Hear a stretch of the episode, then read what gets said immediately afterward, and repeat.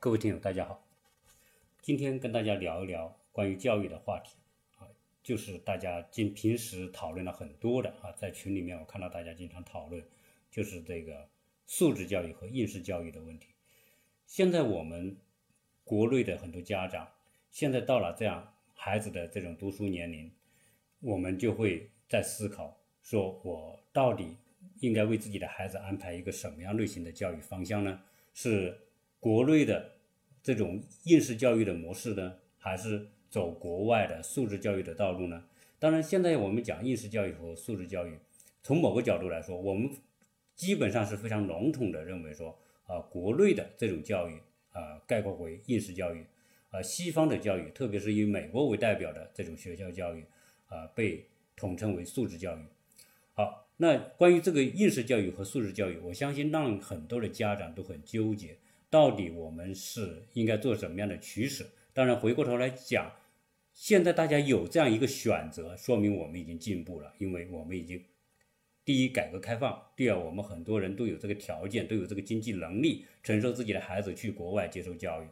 但是，到底是选择应试教育还是选择素质教育，令我们很多家长纠结不已。这个话题啊，应该说是一个。不太容易谈清楚的话题，因为谁也很难真正说清楚，说应试教育就真的就不行，然后素质教育就一定怎么怎么的好，到底这两者之间，我们应该如何来思考？我想这一期节目呢，就想跟大家来做一个分析。实际上在这之前呢，我已经录过关于这个教育的这个应试教育和素质教育的，但是我始终觉得可能我录的不是那么紧凑吧。因此呢，我就重新再录一遍。我希望我这一次呢能够稍微紧凑一点，然后一集把这个话题做完。啊，当然那些已经录完的呢，我也放在那里，没把它删掉。我希望把它放在另外一个专辑里面。如果有兴趣的，大家可以听啊，因为我不还有个教育专辑嘛。好，现在回过头来讲讲这个应试和素质教育啊，这两者。呃，我本人来说，站在我个人的思考，因为我也跟大家一样有小孩在在。教育阶段啊，然后我的小孩呢也在国内读书，现在也在美国读书，因此呢，我尝试着啊，从我站在两个不同的呃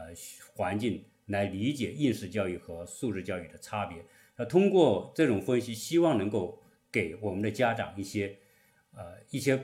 判断吧，就是说到底我们自己的孩子啊应该选择哪一种？因为首先来说，这是没有标准答案的一个问题。啊，每个人因人而异，可能有些孩子适合我在国内教育啊，啊，也可以成为学霸，也可成为啊状元，啊，有很多孩子呢，有可能在国内被认定为不怎么好的、调皮的、呃捣蛋的，或者是不受老师喜欢和待见的孩子，有可能他到国外来，有可能他会如鱼得水，呃，也可能老师也会欣赏他，所以因人而异。好，那我现在就想分析一下，先讲讲素质教育。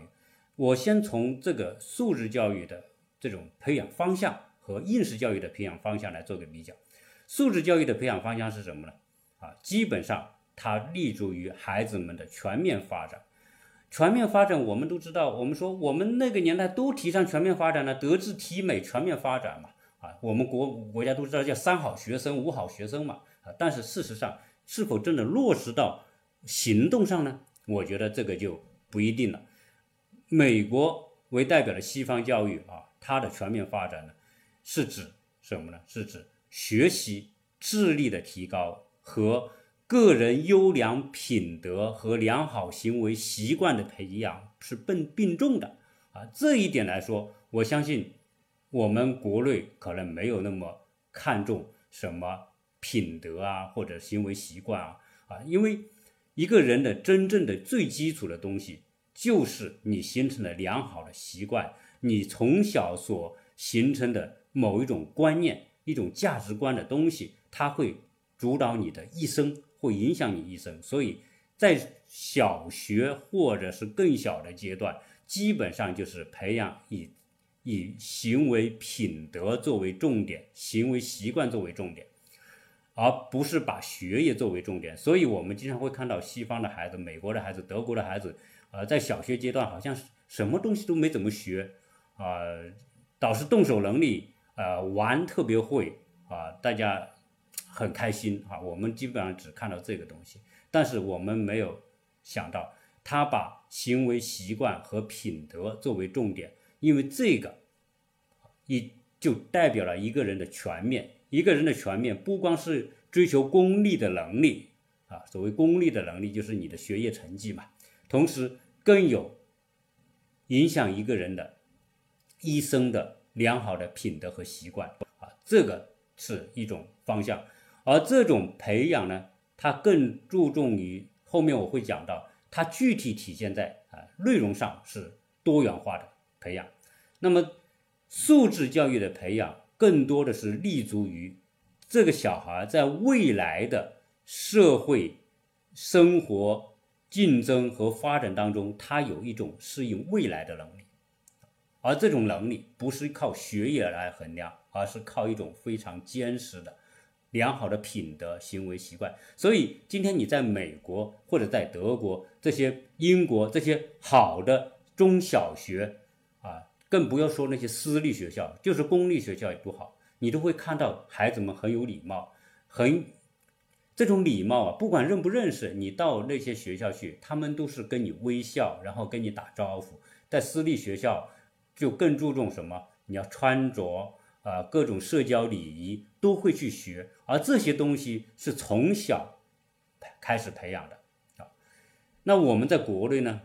基本上来说，围绕着考试的指挥棒。那基本上通过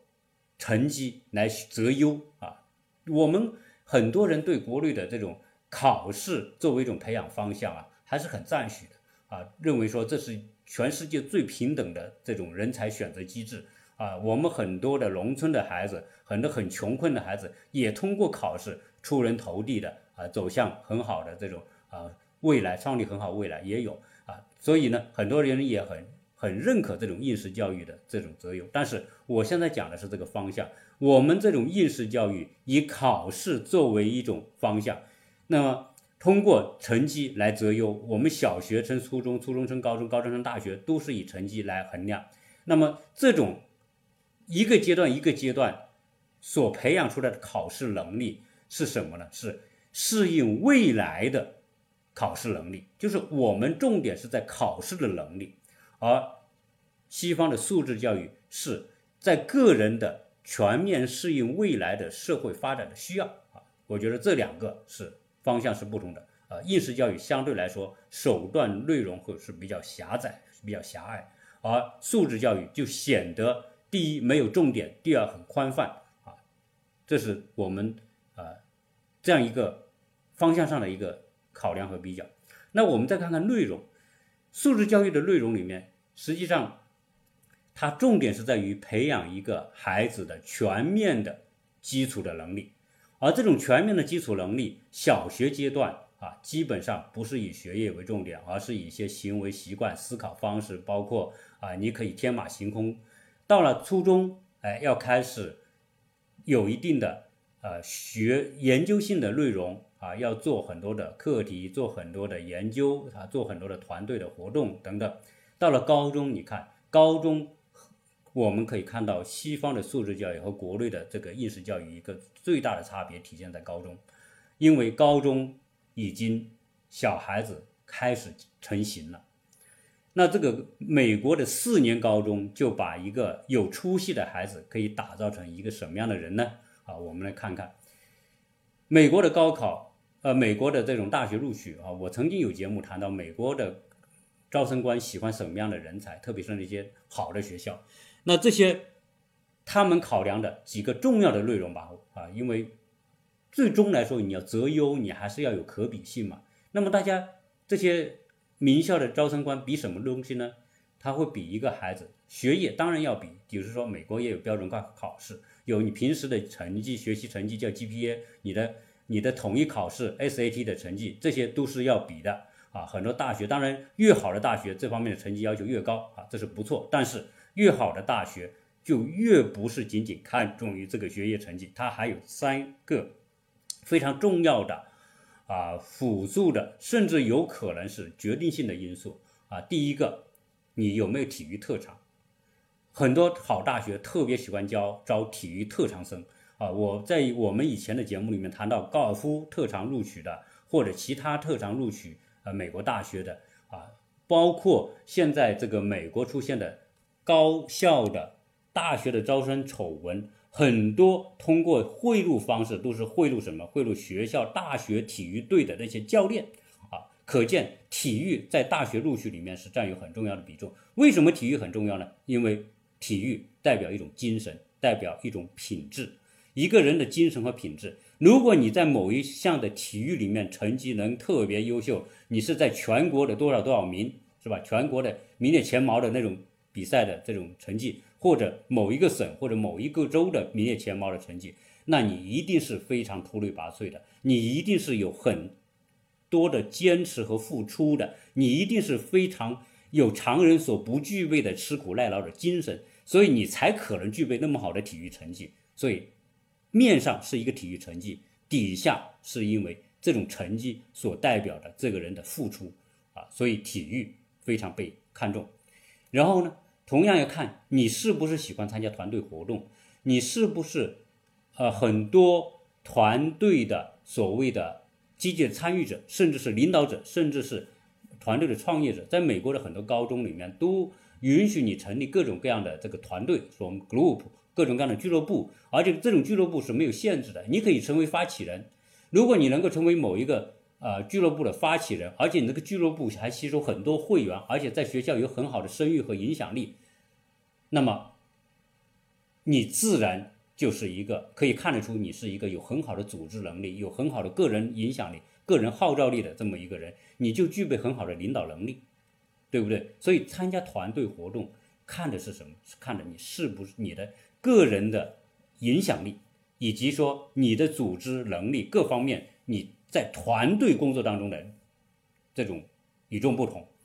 好，那还有什么呢？还有社会责任。那在高中都要小孩子们都要去参加啊社会公益活动，而且这种社会公益活动，看你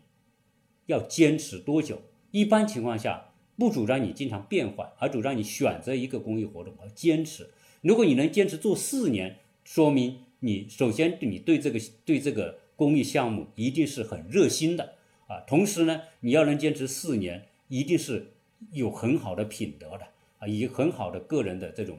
哦，我们说坚持力的。所以这些几个方面，这四个方面加在一起，是不是更全面的培养一个孩子？不光你的呃标准化考试做得很好，你还有体育。还有你的团队，还有你的社会责任、公益。如果一个孩子在这方面都表现优秀，那你想想，这个大学招生官选择人才，他的把握性是不是比你光是某一个成绩来衡量一个人的呃未来的是否有作为来的更有把握呢？所以这个是素质教育最后体现着啊非常重要的，就是说，就像一朵花吧，已经形形成一个花蕾，而这个花蕾里面是包含着。多样性的东西啊，体育的、团队的、个人能力和社会责任的。而我们国内高考也可能花蕾，也有这个花蕾里面包含的就是那个考试成绩，而其他的东西都被忽略掉了啊。这是我们讲的这个啊，在内容上啊，国内需要考说来说去，你还是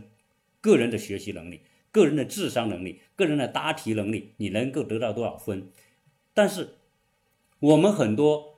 像北大、清华这样。招的这这这些学生进去，成绩很好，这些仅仅是因为衡量到了他学习能力。但是我们都经常会看得到，我们很多非常呃好的大学的那些学生啊，甚至有很多呃状元什么的，基本上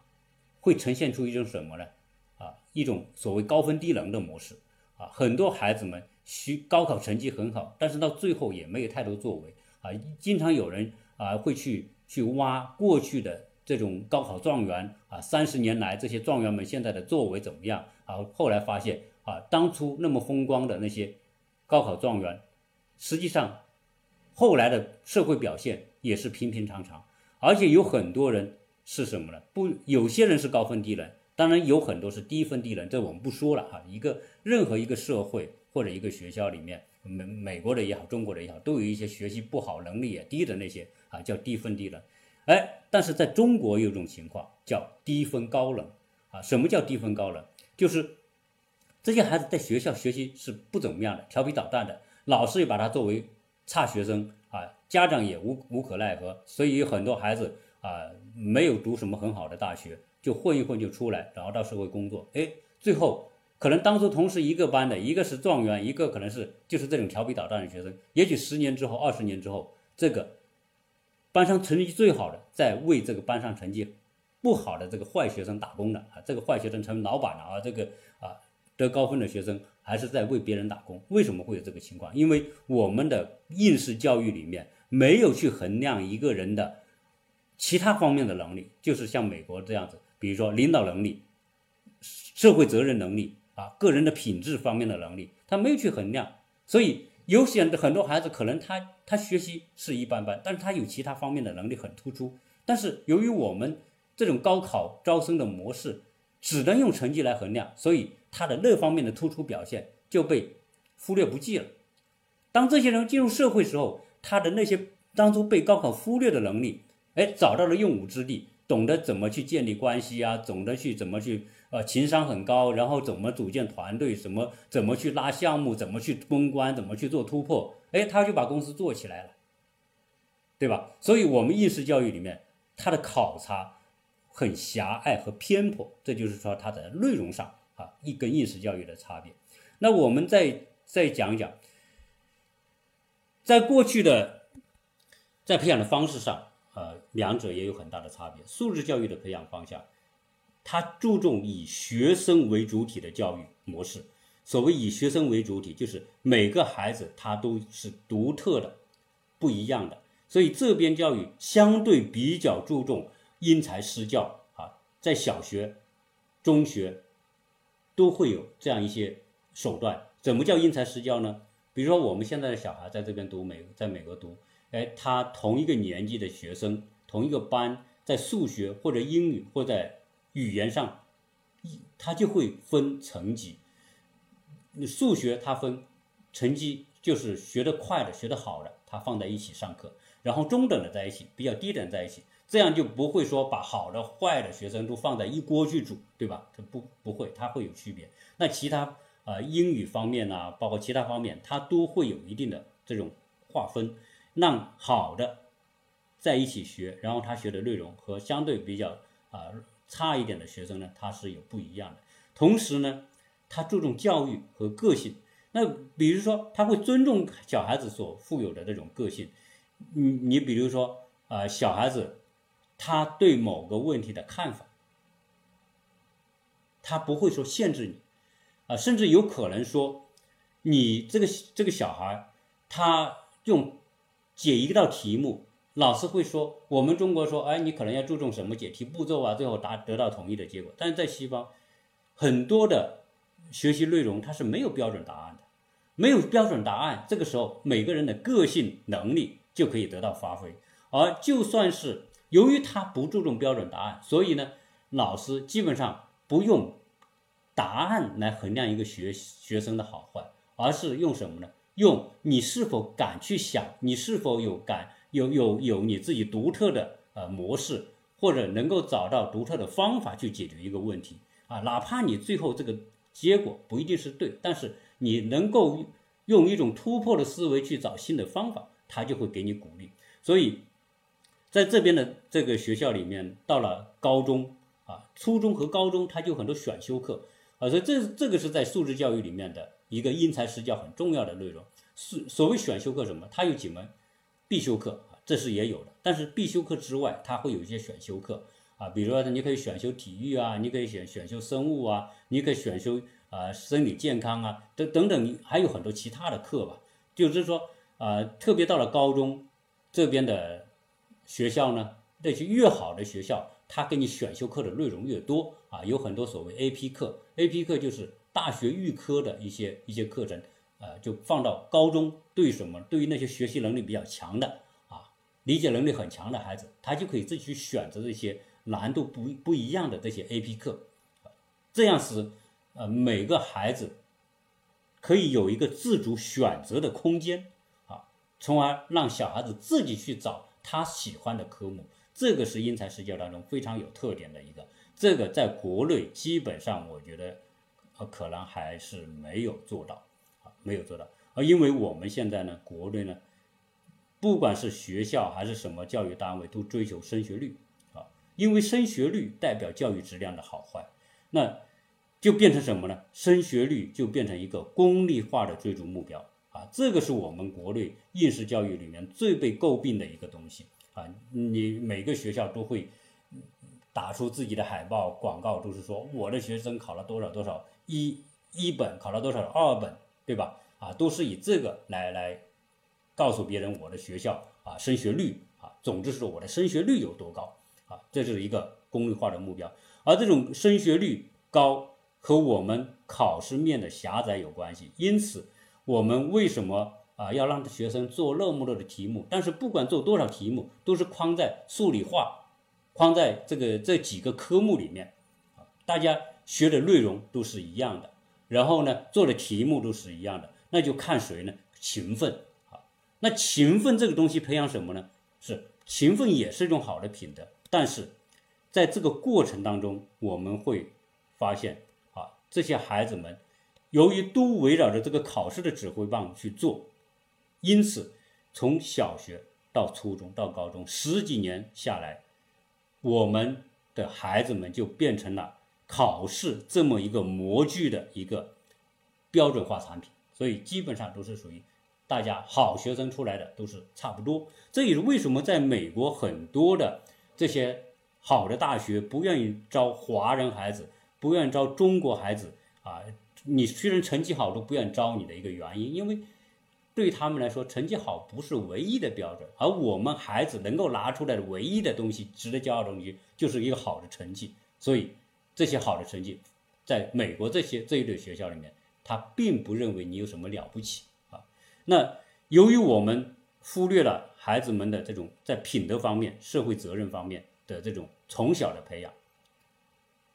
所以我们很多华人的孩子缺少领导力，缺少领袖的能力啊。最后我们变成什么了？变成解题高手，变成了工具型的人，最后都变成帮别人打工的人。不管你是做的多好，这个。呃，谁最有说发言权呢？清华大学曾经那个副校长叫施一公，这个人是非常有名的一个呃科学家吧。他在清华大学毕业，然后他呃在美国获得博士博士学位，然后在美国工作十多年，最后呢，他决定选择回国，在在清华大学任教，后来也担任了清华大学的这种院长和校长。啊，然后他就讲，他说我们中国的北大、清华啊，什么交大这一类的一流的大学，确实培养了很多优秀的人，而且很多优秀人干什么呢？很多都选择了出国。他说他们那一届有两百五十多个本科，两百五十多学生，有一千啊两千五百学生，有一千六百多出国了，也就是一大半都出国去了美国，然后很多人也在美国留下来。但是这些国内被人们。认为天之骄子的这些这些最一流大学的学生到了美国的表现怎么样呢？很少有杰出的，很少有脱颖而出的，啊，大家都是比较平平，所以他就觉得这个东西特别值得我们反思啊。这个反思里面不光是说什么钱学森之问呐，为什么我们培养不出一流的学生等等啊，这些一直以来是我们这些有识之士的特别呃注重和反思的东西。那实际上，呃，在西方教育里面，我们可以看到有很多的学生有非常杰出的表现，而且这种杰出的表现从什么东西来？就是从他的这种培养的方式、培养的手段，因材施教。但很多孩子们就是不给他设限啊，这是一个很重要的一个啊差异啊。教育对孩子不设限，就必须什么呢？最好的教育方式不是标准化答案的教育，而是什么呢？不追求标准化答案，追求多样化的答案。多样化的答案，不设限的教育，让一个孩子才容易去做各种突破，而不会对所谓的权威那么的敬畏啊。对权威过于敬畏，就让孩子们不敢去探索。不敢去突破一个社会进步，如果不敢去突破现有的权威的所谓约定俗成的那种定律，社会怎么会进步呢？所以这一点我们可以看说，为什么在西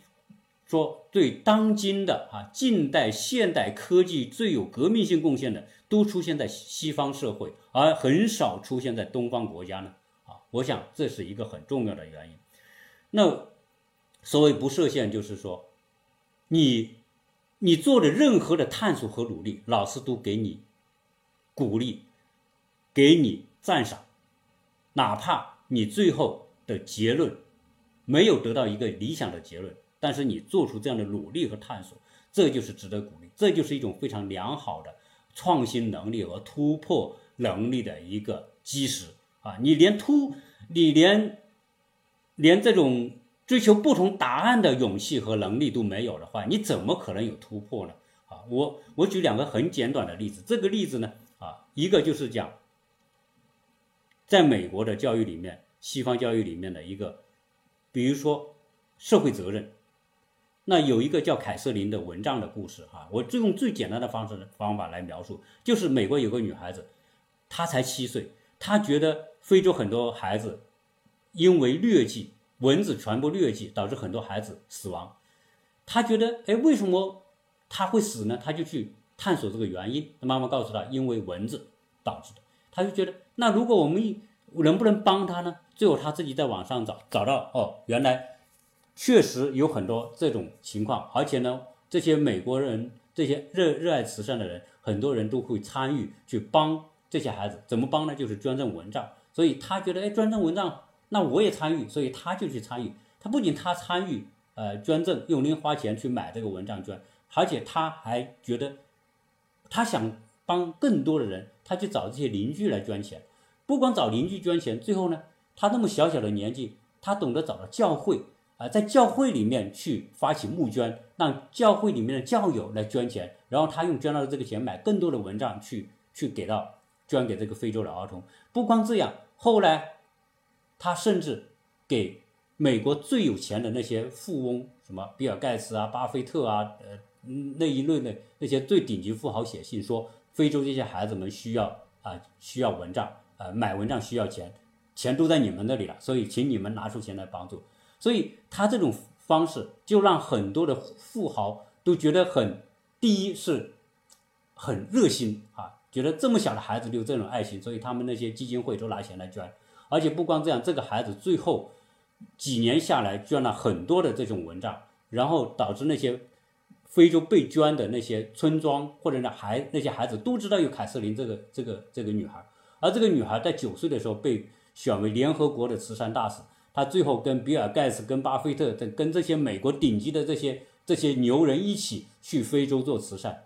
啊，这是一个事情。那你去想想，一个孩子他不是表现在他的学业成绩多好，而是表现他用他发现这些社会难题，他能够找到一种有效的方法来去有效的解决这些问题，这就是一种能力。这种能力你说怎么去衡量？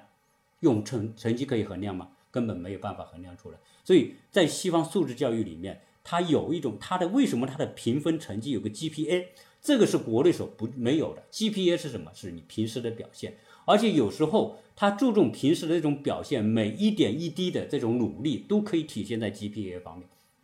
好，那而且呢，因为这小孩子的能力有些东西是没办法比较的。怎么说呢？你比如说你考同一个标准化的考试，肯定能比较，但是。不标准化的，比如说你的特长是弹钢琴，他的特长是体育，你说这两者放在一起怎么比？没法比吧？啊，比如说你你你小孩他非常热心做公益，帮助其他的孩子啊，比如说大高高中生去帮助小学生，啊，你说这东西能比吗？他没办法比，所以美国就用 GPA 这种方式对平时的表现各种表现做出做出这种呃。打分的履记啊，这样呢，对一个孩子的真实的能力就会更加全面。然后这些东西是我们国内应试教育都非常相对来说比较忽略的啊。所以回过头来头来说，我们的这种标准化答案型的应试教育，创造对小孩子的创造性思维来说啊，应该说是一种非常无情的扼杀，而。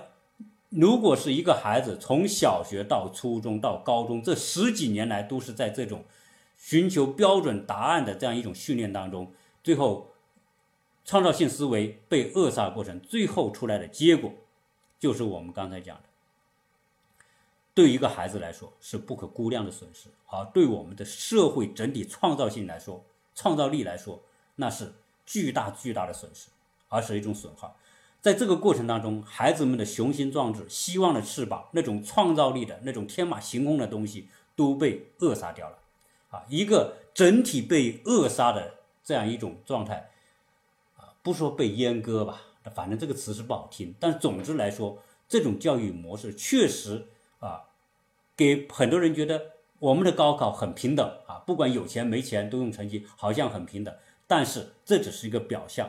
关键是我们忽略了整个培养过程当中的那种、那种单一的、残酷的对孩子创造性的扼杀啊！我相信我们那些有识的家长都能够意识到这一点。这也是这种教育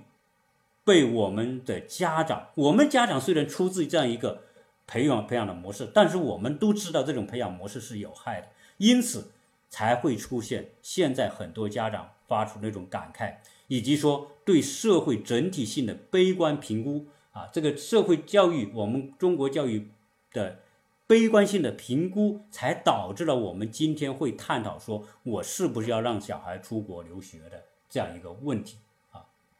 不知道我这样说是不是符合逻辑？但是我相信今天很多家长要让小孩出国留学，一定是出于这种啊教育的质量的考虑，以及教育的方向的这种这种。不认可的一种考虑，啊，而且现在留学基本上可以看到越来越低龄化，啊，低龄化到什么程度？啊，开始大学，现在高中、初中小学就送小孩出来，啊，这也是大家当然是一种相对来说比较无奈的一个选择吧。好，那我们回过头来再说一下，呃，应试教育和素质教育啊，有没有它的不足呢？有没有它的好处呢？对吧？我们。好像一方面说，哎，说素质教育怎么怎么好，而应试教育怎么怎么缺陷啊？当然，这两者之间啊，我们只是讲它的这种主流的价值方向来说啊，是有不一样的啊。那我们讲这个素质教育呢，同样它有没有缺陷？它也有缺陷。为什么呢？因为你看，美国的公立学校是属于强调教育的资源的平等化。啊，就以学区为主，你住在哪个学区，你就只要你住在这里，交了水电费啊，交了什么煤气费啊，你拿着这两张单子去，是你的名字，你的小孩就有这个权利进入这个学校。他追求一个什么？追求一个教育资源和教育机会的均等啊，这是呃，在美国，当然也不是说美国的公立教育就一定是属于啊完全的平民化教育，因为美国的公立学校也是有排名的。而且这个排名，以我自己对美国的公立学校的排名的这种探索啊，我觉得还是分差别的。所以美国的所谓的学校呢，公立学校也分高中低不同的档次啊。高的公立学校的竞争以及它所聚集的优秀学生的比例仍然是很高的啊。所以这也是导致很为什么在美国那些十分的好的公立高中。周边所居住的居民都是一些素质相对比较高的这些家庭的原因所在，因为这些好的评分高的公立学校，不管是在师资上也好，或者在设施也好，就在同学的这种可比较性和竞争力来说都是很高的，而且这些美国的公立学校，它的考试成绩以及大学录取的表现。有些是不低于私立学校的啊，所以这个这这样一来啊，我们说美国的公立学校既注重了教育的公平和机会的均等，同时通过它的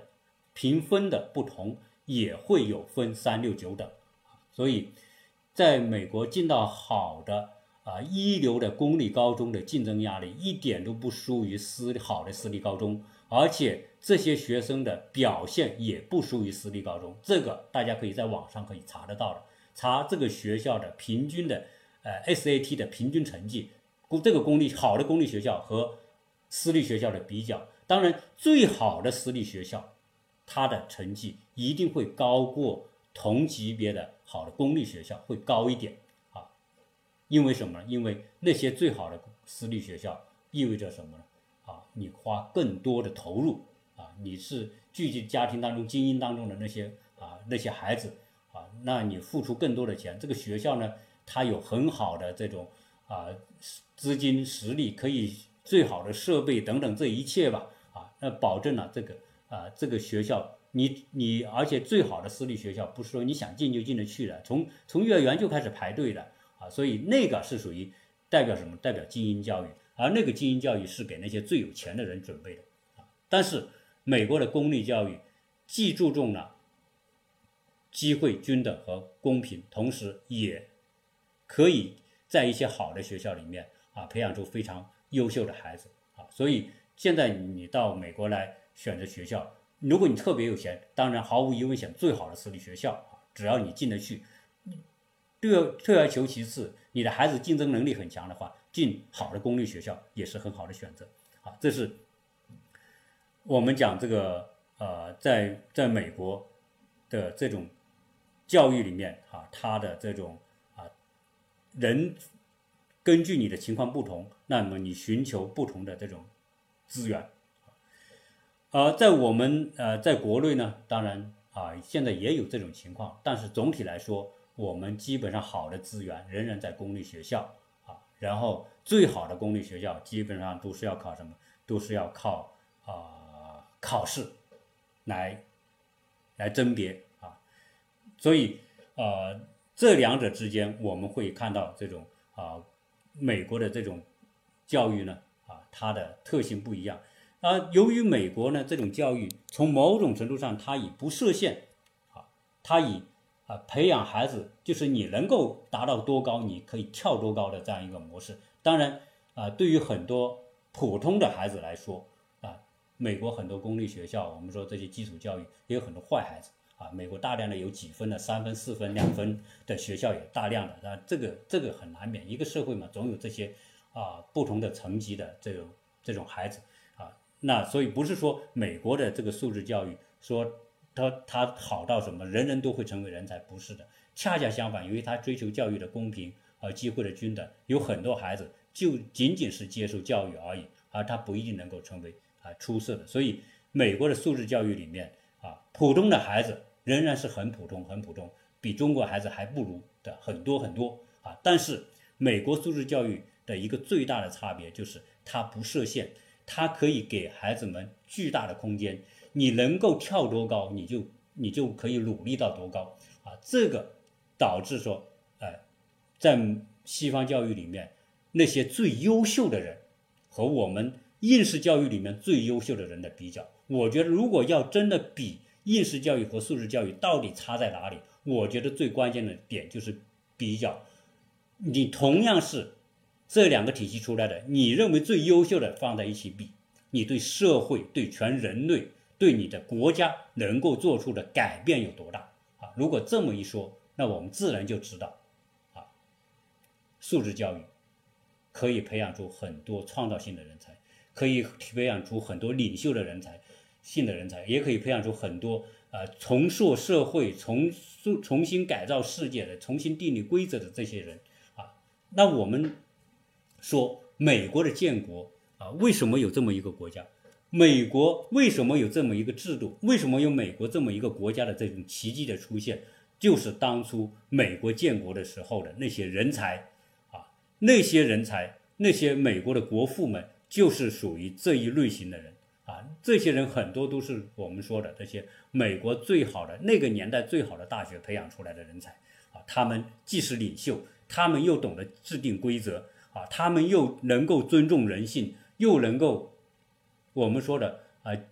一个一个完善的法律体系的建立啊，所以说这个这种素质教育啊，它对人才的这种这种塑造能力啊，啊，是我们可以看得到的啊，它是不是一般的简单的考试可以啊可以制造出来的？那。回过头来说，我们的这种啊应试教育啊，也不是一无是处啊。对于那些安分守己的啊，本来就是那些呃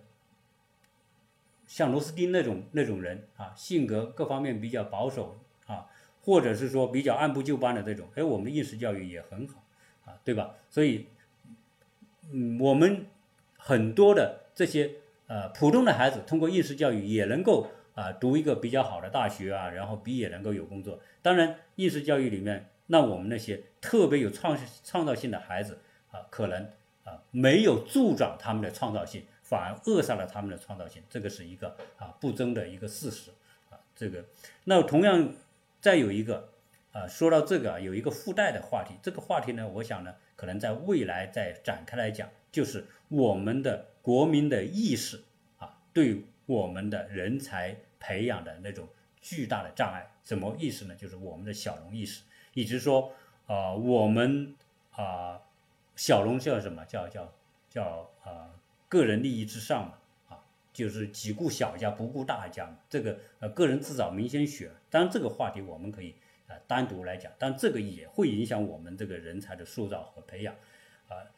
那我们讲这个，曾经讲到说，为什么呃，在同样在美国的。华人，那你说中国应试教育，那你很多在美国的呃华人的小孩，A、B、C 在美国出生的啊，为什么表现也没有特别出色的呢？啊，这个里面就跟我们讲的这种啊，我们的民族性里面的某一种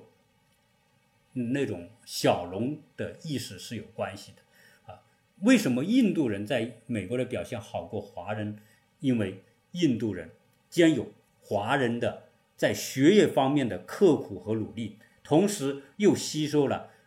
西方素质教育里面的那种团队领导力、个人表现、社会责任，